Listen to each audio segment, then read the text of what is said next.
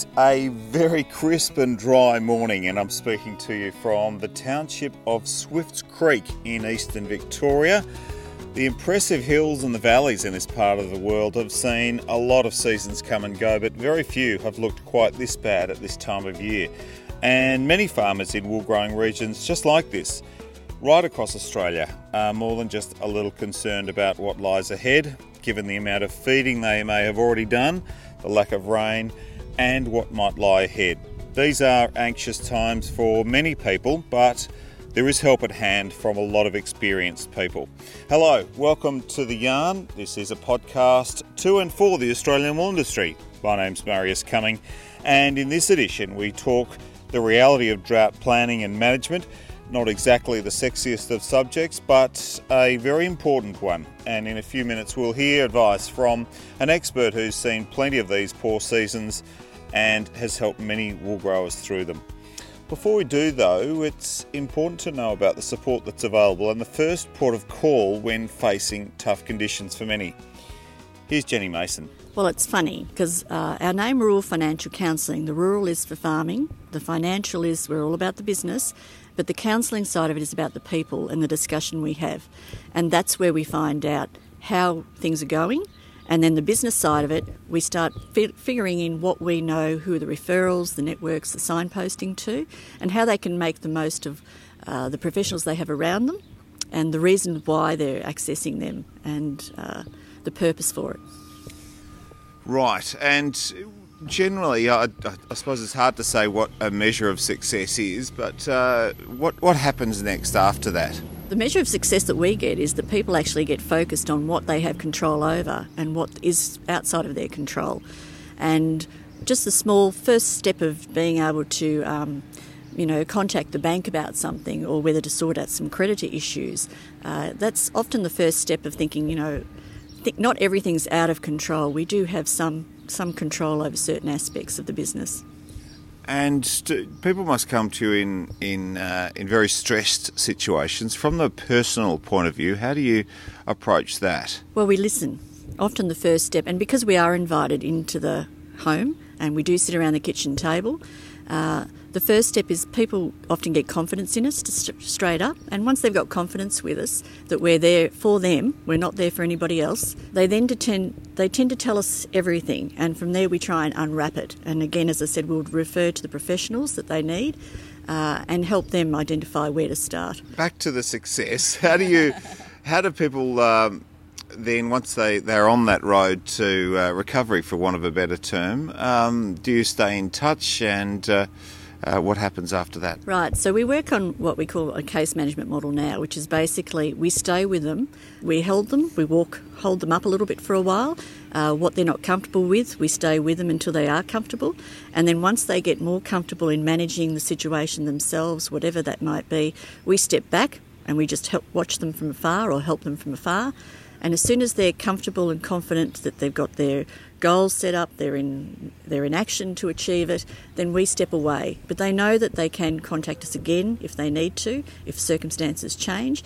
But we're not there forever. We're there to try and assist, to get them up and going, to get them confident, and then we let them go. So, what would you have to say to farmers around Australia listening to this that are feeling a little hopeless uh, and um, needing a bit of help, what's their first port of contact? Because you are a service around Australia. Um, how do they find you? Uh, there is, uh, if you go on the website, uh, the Australian government has all the contact uh, numbers and the areas to try and find your local rural financial counsellor. But often, if you're a farmer and you really don't know where to start, a rural financial counselling service is of great first call because we do have networks everywhere. We know who to speak to, who's in whatever area, and what's available. That's Jenny Mason from the Rural Financial Counselling Service. It's a very important service and the first port of call for a lot of people looking for some assistance. In fact, if you Google Rural Financial Counselling, you'll just see how much support is there. But how to approach the production side of a drought? Now, John Webb Ware from the Mackinnon Project at Melbourne University has been speaking with a lot of farmers and urges people to make decisions early. Now's an important time to make some serious decisions in terms of what your strategy will be going over the next six to 12 months. Now, there is still a an opportunity for spring rain uh, to provide effective pasture growth and so reduce the total amount of supplementary feeding. But it's getting very close to that point in time where you're making important decisions in terms of what stock you keep and feed all the way through, uh, what stock you sell, and they're really the most important decisions at this point in time. I mean, obviously, uh, grain and fodder prices are a lot higher than uh, previous droughts, although in real terms they're not that much different, to be perfectly honest, if we adjust for inflation. Uh, but importantly, this time, particularly with sheep and wool, with, with where fleece values are, the, the, the, the pain involved in feeding is, uh, is not as much given the value from wool. Now, I always, in a drought situation, uh, reduce uh, fleece values because uh, obviously lower fleece weights and uh, the extra dust in the wool and so on. All those sort of issues come into play a bit, but the reality is fleece values are quite high. So, what it's really important to do is to, uh, for each class of sheep, uh, work out what, what their value is now, what income you're going to generate out of them um, over the next 12 months, and what I mean, and there's a bit of crystal ball gazing here, and you've got to take a view of the future of of what the likely value of the sheep after the drought, and of course, what the likely um, cost of feeding. Now, uh, there's always uncertainty with drought. Uh, what feed prices will be, when the drought will break, and what commodity prices will be going through. So these, I, I think, you need to take uh, a, a, view of a couple of different scenarios and, and make a more informed decision. And and it, there's a lot of anxiety producers have at this stage with that un, uncertainty.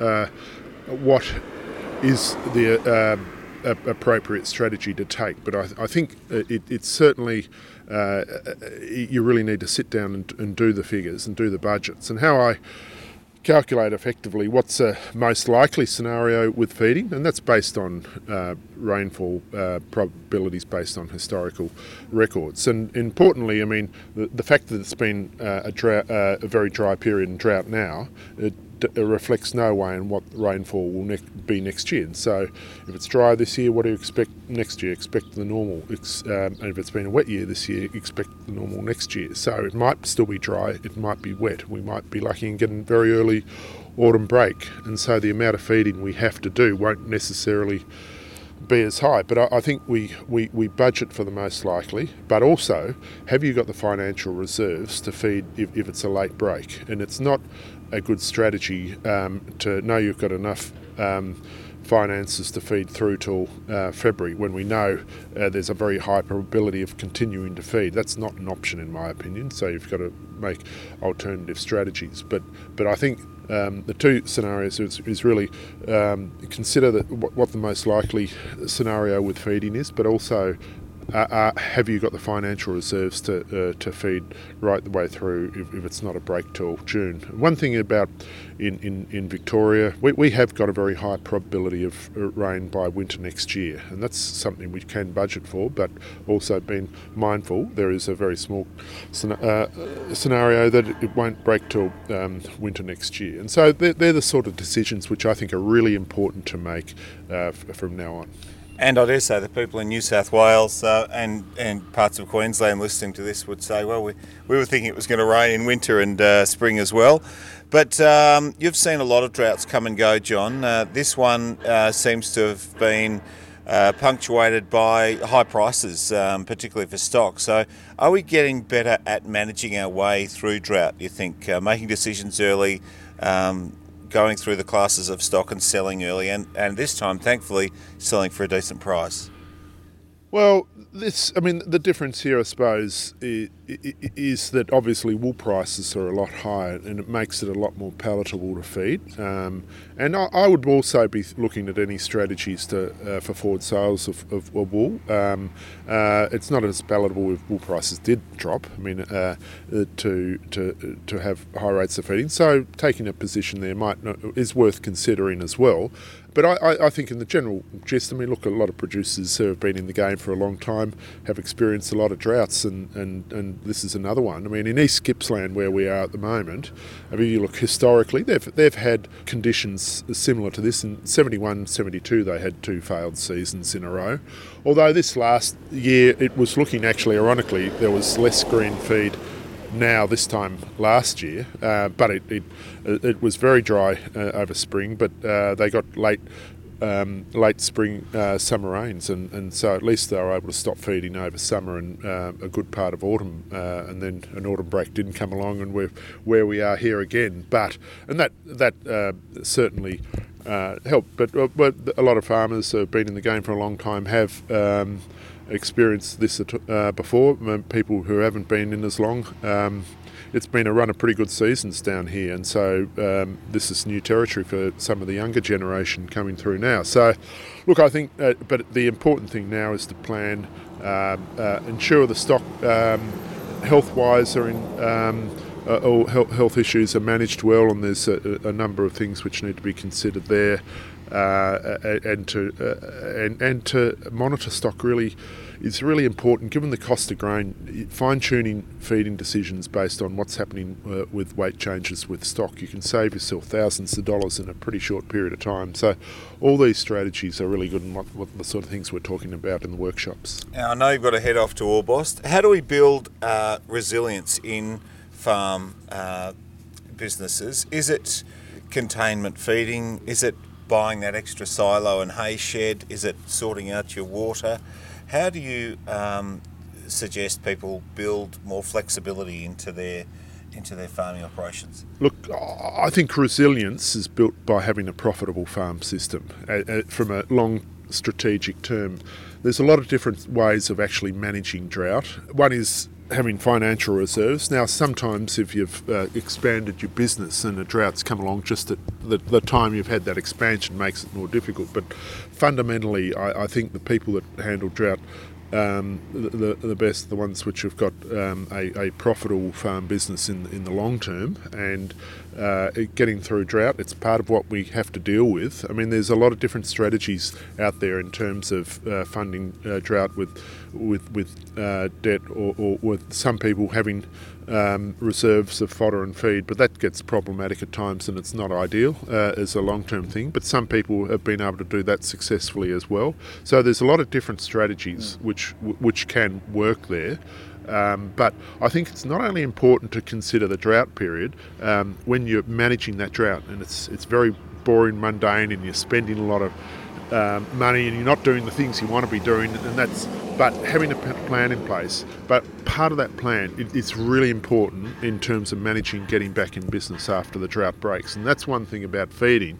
Cash flow up front, it's it's it's it's more problematic and it's more money out. But the recovery time once the drought breaks is important, and, and those profitable years are really important to have. And, and I've seen people which have really backed off a lot. And, and there's always a combination in drought of selling some stock and, and, and feeding um, uh, some stock. But also with your plans, it's really important to be mindful of uh, the time uh, getting back in business after uh, getting your, your, farm back in a profitable uh, way uh, when the drought breaks because um, those, those, good years are equally important to make good money as, as it is managing the bad years and and and, and uh, for a smaller profit, which might be at the moment with where wool prices is, uh, but getting back in business afterwards is, is really important. Now, resources for people um, who want more information. There's a lot of resources at, at, at wool.com, but uh, and Mackinnon Project, you must have a lot of resources. Where do you point people to? Well, look, people we, we deal with um, directly who come and uh, seek our advice. We'll be doing more workshops in different r- regions. People who want one on one advice can come and, uh, for, for us for, for that advice. Uh, there's a number of good resources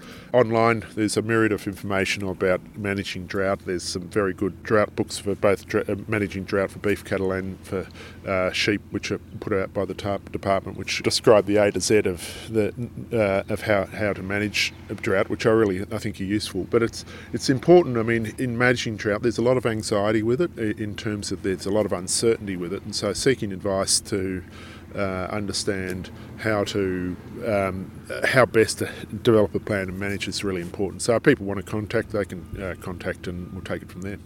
John, thanks a lot for your time. Um, let's hope uh, it does rain and people can uh, uh, see a better way through, but at least they're going in eyes open. Um, yeah, thanks for having a yarn with us. Thanks very much, Mara. It's always a pleasure. John Webb Ware from the Mackinnon Project at Melbourne University there. Now, if you head to wool.com slash drought, and also if you head to uh, your local AWI Extension Network and, of course, the State Departments of Agriculture, there is an enormous amount of information there about drought planning and feeding.